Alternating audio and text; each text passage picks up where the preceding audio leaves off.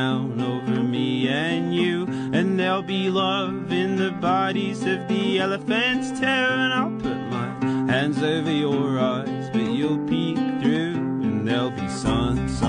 大家好，欢迎收听一球电影。一球电影是一档关于足球的播客节目，我们关注地球上所有能踢的物体。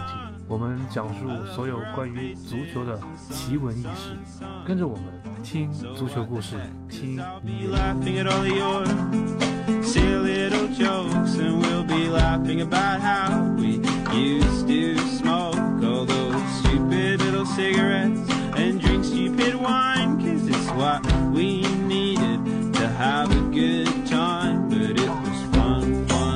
大家好，欢迎收听我们这期的一球定音。我是休斯，我是阿伯，我是红茶。在这个新年假期要到来之前啊，我们一球精英的三位主播啊，先给大家拜个早年啊，祝愿大家新年快乐，工作顺利啊，支持的球队都能拿冠军啊。你们把祝福的话全说光了，我们说什么？感觉我得说一句啊，财源广进，我是卖红茶的，大家财源广进啊。那我们今天这期一球精英的这位主题啊，是关注一个相对来说最近有点水深火热的球队啊，就是我们现在英超排名第4的球队啊，切尔西。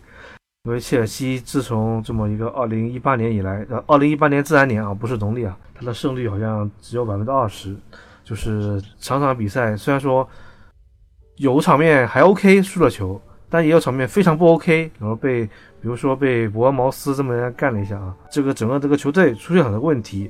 在这个球队出现问题的同时，我们在不考虑某些球员的表现情况下，有传言传出切尔西高层跟主教练孔蒂产生了一系列的矛盾啊。那我们这一期节目其实也就是围绕孔蒂啊。其实我们看看切尔西从2018年之后比赛的几场比赛，大概是把比赛场次都念一念啊。1月4号，阿森纳主场2-2战平切尔西，足总杯0-0逼平诺维奇，联赛杯0-0平阿森纳，联赛0-0平莱斯特城，足总杯6-4战胜了诺维奇。最近一次英超获胜是布莱顿客场0-4输给切尔西，然后英联杯阿森纳又赢了切尔西。怎么都是阿森纳对切尔西啊？你知道有个问题，就是自从孔蒂接手了切尔西之后，阿森纳打切尔西基本上就没怎么触过。以前阿森纳很怕打切尔西。然后足总杯28号3-0赢了纽卡斯。然后最近两场联赛，主场0-3输给伯恩茅斯，客场1-4输给沃特福德啊。其实我觉得从1月份的赛程来说，其实这个结果还是能接受啊。可能是2月份这两场联赛相对来说连续两场大比分的一个大败，可能对于广大的切尔西球迷，可能对于老板来说相对来说比较难以接受啊。还有一个很重要的原因就是切尔西是卫冕冠军啊，对吧？然后虽然说是上赛季是单线作战，但是这个赛季这个成绩落差有点大，就是一直以来的排在3-4名这个位置上。孔蒂接手的时候，那个切尔西被认为是最近10年来最差成绩的切尔西。上赛季孔蒂一套换成了3-4-3的战术，给切尔西带来了一个脱胎换骨的变化。但是这个赛季不知道怎么回事，是吧？是不行了。我觉得有时候这个孔蒂我也不太明白怎么了，我觉得可能还是有些场外因素吧。因为从场内来看，他的战术，我觉得他是一个战术水平挺高的教练。我就对印象特别深刻的是孔蒂什么时候呢？大概对前年了，2016年夏天是欧洲杯的时候，孔蒂领着那个意大利打西班牙的时候，那个战术水平多高啊！那场用佩莱顶着布斯克斯，一下呢进攻的时候用这个高球直接找佩莱，然后佩莱顶着布斯克斯在前场把球摆下来以后呢，有二线进攻，大家都查上啊。这意大利这进攻打得非常快，而且也很迅速。然后防守的时候呢，佩莱顶着布斯克斯呢，还影响布斯克斯从后场到前场出球。我觉得这孔蒂，这个教练水平是真很高啊，是吧？后来到切尔西的时候呢，一开始是4-2-4，后来又是4-3-3，又是3-4-3。我觉得切尔西今年这一两年的成绩啊，现在这个局面肯定孔蒂是居功至伟，但是现在踢成这样，我总觉得还是有一些场外因素吧。从我个人对孔蒂的观点来说，其实孔蒂这个教练也是个，就是在很多地方都证明过自己吧。在战术方面，我觉得对孔蒂来说没有太多的质疑啊，因为毕竟能混到这种程度的教练，肯定肚子里肯定是有非常多的干货，所以我觉得对于某些球迷认为这个战术有问题，我觉得是持保留态度的。那另外一方面的话，为什么大家会觉得孔蒂，很多球迷不喜欢孔蒂，其实孔蒂他性格因素是一个非常大一个变数啊，有点神经质是吧？有点神经质，就是外号比如说孔二愣子是吧？就有点耿直对吧？梗，毕竟人家那场边那个动作啊，看场边的动作多有感染力，又蹦又跳的。其实蔡孔蒂踢球的时候，对吧？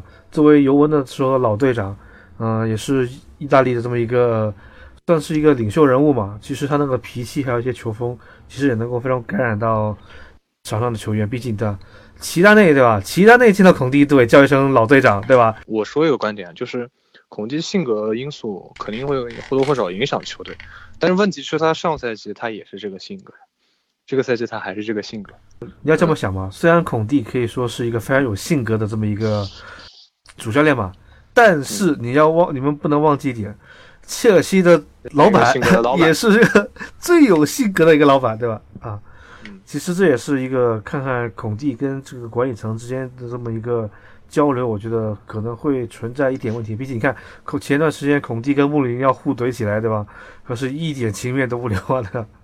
这好多年没这样了，这跟穆里尼奥互怼的都是大家还都挺文雅。哎，值得一提，值得一提的是啊，切尔西的崩盘啊，就好像就是从跟穆里尼奥吵架之后啊，切尔西突然就不行了啊，这个对啊，有点邪门哈。其实说实在的话，就是切尔西那个中场现在这个情况看下来，就是除了坎特，另外几个都不靠谱。你知道孔蒂343这个战术上赛季之所以横扫英超，主要原因就是那四个中场最关键的是左右两个翼位嘛，对吧？进攻的时候推上去，防守的时候推回来。更重要的是，他左右两个翼位去掉之后，中间就两个中场，然后对抗其他的，比如说3中场甚至是5中场这种，他们对中场要求非常高。上赛季有点扛不住。对，上赛季那2中场，马蒂奇还有那个坎特表现得非常好，但是这个赛季看下来，真的是除了坎特之外，真的是另外两个，不管是试了小法，试了巴卡约克，都效果都并不是很好。包括切尔西后面3个后卫，卡西尔的状态这个老化的有点严重啊。对，切尔西这么多年来一直他防守是他的根本。打3-4-3，很重要的原因是防守的时候两个翼位收回来，5个中卫在后防蹲着。但这个赛季你看他，他中锋基本上就是，没有，就是你看他现在是中后场是不设防的，你知道吗？就门户大开，虽然是感觉是3-4-3，堆了很多人，中间很多人，但是不设防，就球员的状态，我觉得这跟孔蒂的训练或者是调整球员的状态。他是孔蒂是有一定责任，有点松。对，他战术上可能没有什么太大的问题，但是不管对球员的状态把控或者他的预判，他是要负一定责任的。就是不知道怎么回事，对吧？这帮球员就不行了，对吧？那其实我想说一点，就是因为其实去年，因为切尔西其实自从输了阿森纳之后哈，就顺风顺水，对吧？就可以拿了英超冠军啊，一路顺风顺水。那其实很多人都会在切尔西踢的这个环境下，也会质疑说，为什么要把马蒂奇和坎特放到双后腰？因为很多切尔西球迷觉得这么踢很他妈怂，对吧？对，很他妈怂，然后真的很怂，他们会觉得。但其实这个赛季一看，马蒂奇一走，后来个巴卡约克。对，因为对去上赛季有不怂了。上赛季有很大的原因是因为他们把法布雷加斯给拉到替补席上了，就引起了一些人密的一些不满。再加上马蒂奇本来就是个背锅侠，在切尔西里面，对，你总不能骂坎特嘛，对吧？所以就是在这两个中场这么一个保护下，其实切尔西上赛季的3-4-3这么一个踢法还是非常有这么一个侵略性，或者有这么一个战术啊。结果这赛季啊，马蒂奇不在了。换了巴卡约克，或者换法布雷加斯，或者换了喝水哥，或者换了一个和罗斯巴哈利，可能也许能解决一点问题，但是现在这个效果来说，就是还没怎么踢呢，对吧？成绩上面就出了点问题了啊！那是不是说马蒂奇真的是切尔西这支中场的这个核心呢？而说到马蒂奇，我们又会说到那个孔蒂的性格问题，马蒂奇到底是阿布卖的呢？还是孔蒂点头要求卖掉，是吧？这就是一个非常大家都非常奇怪的一个东西，也是说到孔蒂性格问题。对，包括他全场，对吧？为什么迭戈科斯塔跟孔蒂就闹僵了就走了，是吧？对，我真觉得这事特别奇怪，他们俩呢怎么这么大矛盾呢？其实我们可以算一算啊，其实孔蒂这赛季跟上赛季，他把前中后场的三个核心都给赶跑了，全换了。一个是迭戈科斯塔，一个是马蒂奇，还有一个是大卫路易斯。大卫路易斯跟贝斯，对不对？这三个球员其实马蒂奇可能我就把他一起除外啊。那迭戈科斯塔跟路易斯在上赛季的表现是非常的棒啊。那这赛季其实孔蒂啊，当然现在看起来好像是孔蒂废了一条中轴线，到底这样其实事实上是谁废的，大家也说不清楚啊。但这样一下，我觉得同这样一个赛季废掉一个非战术原因废掉一条中轴线，我觉得是一个非常很难让一些切尔西球迷接受的一个结果，也是广大切尔西球迷我也完全不能理解，就是切尔西球迷不能理解，就很多切尔西球迷希望孔蒂下课的一个原因所在吧。毕竟这是切尔西老板非常难以接受的，对吧？对啊，并不是说莫拉塔不行啊，到巴卡约克我这边不评论啊。后卫买了那个吕迪格，还有克里斯滕森，对吧？也现在还行，但是对，但是你这样直接干掉一条中轴线，我感觉你说被挖掉一条中轴线，那还可能球迷还能接受点，但是你自己废掉一条中轴线，相对来说大家还是有点需要去考虑所在的啊。我说有时候我就想，你说孔蒂这个思路到底是怎么想的？你看上赛季的时候，他就想踢这3-4-3，然后他希望我都能想明白他要干嘛啊，他就希望这两个中前卫，一个是坎特，另外一个人也能跟坎特一样。有那么大的这个跑动范围，你看今年买这几个人啊，河水哥、罗斯巴克利，然后巴卡约科，这三个人不都是一个路子吗？就是那种能够能守全场是吧？能拍我，能跑能守的。对，他就希望中间这两个人什么都能干，然后前场呢多加一个前锋，踢真正的3-4-3啊。然后这中间这两个人把这个场面撑起来，结果踢来踢去啊，除了坎特一个之外，那两个不管是河水啊还是巴卡约科都不行。然后现在试来试去的，这孔蒂现在变成一个3-5-2，中场几个人是这么设计啊，中间是小法，然后巴卡约科再加一个坎特拖后，然后呢他就看着这个阵型怎么变啊。对面那边如果是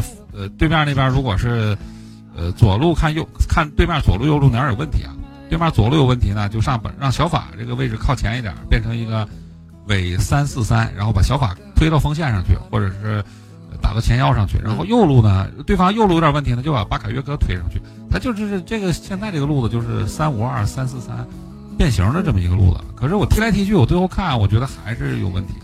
我现在有时候我有点明白了啊，孔蒂夏天为什么就一定要买那个阿莱什桑德罗，冬天一定要买那个埃莫森，因为他右位能力不足是吧？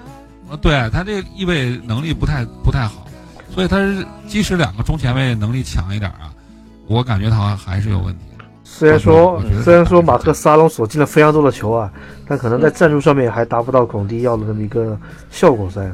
他那3-3对两翼位要求很高，上赛季如果摩西还能抱一抱，是吧？这个赛季摩西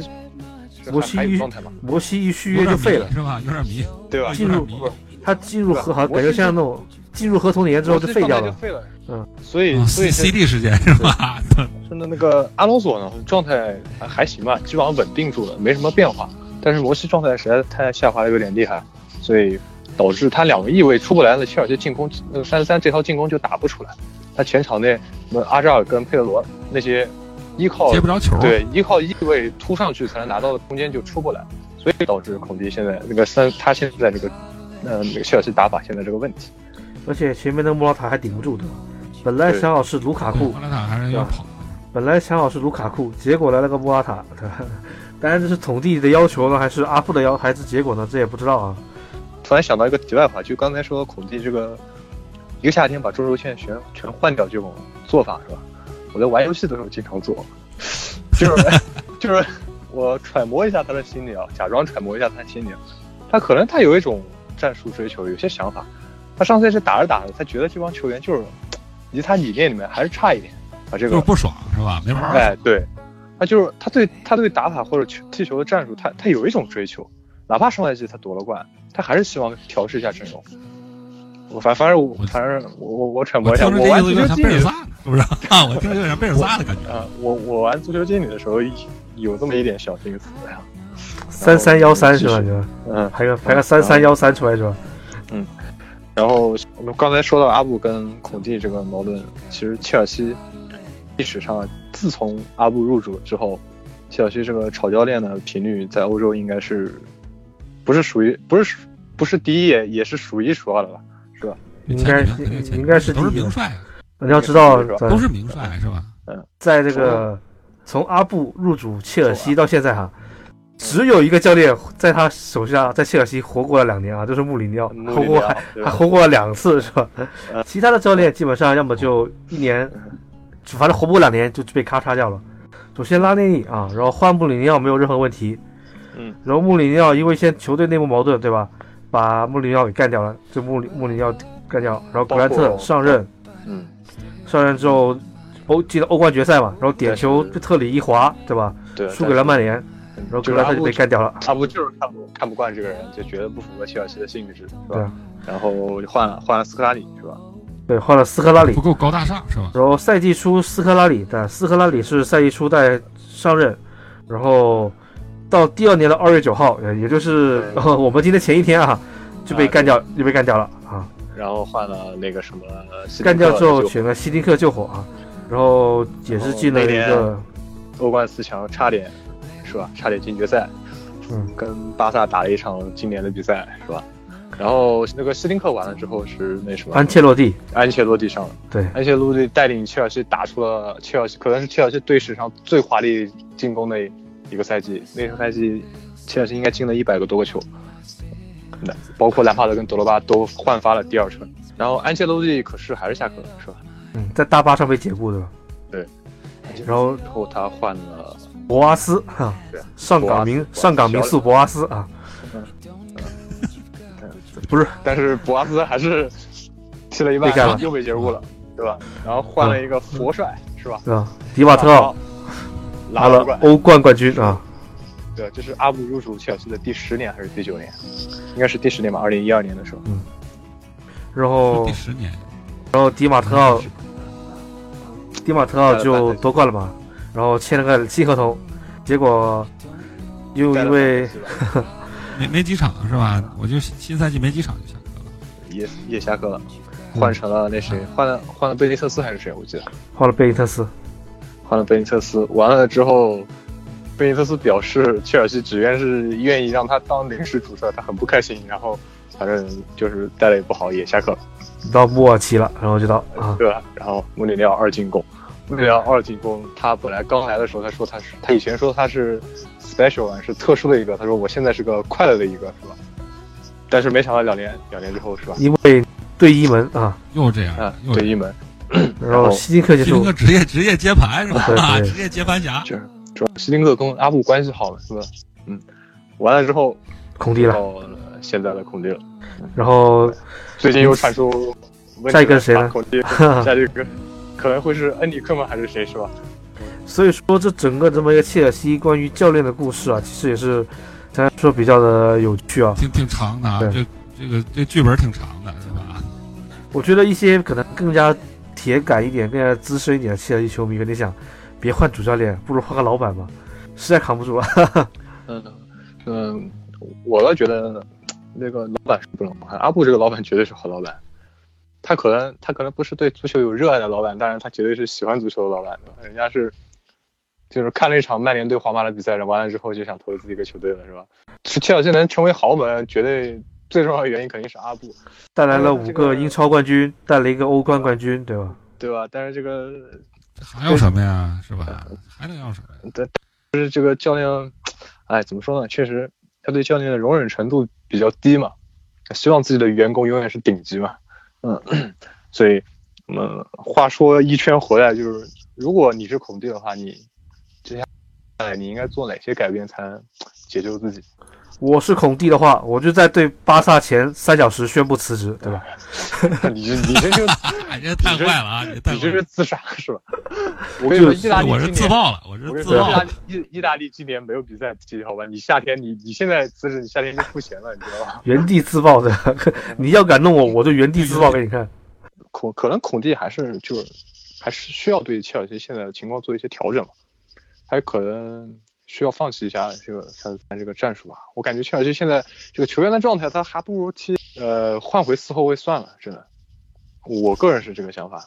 其实孔蒂他的战术就是3后卫，他尤文的时候其实也是一个3后卫体系，对吧？当年那个什么，那叫什么切里尼、博努奇，还有什么巴扎利，可能 BBC 嘛，改变比较难嘛。就是一般这种成名教练都不会说轻易放弃换尝试一个新的一个战术，毕竟他有那么一个熟悉的一个打法，他只要进行一些相对应的微调，其实对他们来说这个就比较好掌握吧，相对来说。首先我要是孔蒂，我就先跟老板说，我说现在这时候啊，你现在找别人你也找不着什么工作，你只能找我，不管怎么对吧？你就只能是现在就我这一条路，然后你支持我，夏天不管怎么样，我可以保证把我最大的能力都发挥出来。然后咱们不管怎么样，夏天我要不行，咱们夏天再换，对吧？对你也好，对我也好，这不是一个成熟的做法，对吧？然后跟教练，上面老板同意了，点头了，下面再跟这些球员也说一下，说哥们儿，你们也是球员哈，夏天不管你们有什么想法，这赛季踢好了以后你们怎么都行，那踢不好以后你说你们工资也涨不了，要想转回去其他的队也没机会。这不还是要好好踢嘛，是吧？对，把这个队里的这个毛病先理顺，我觉得这是首要的事。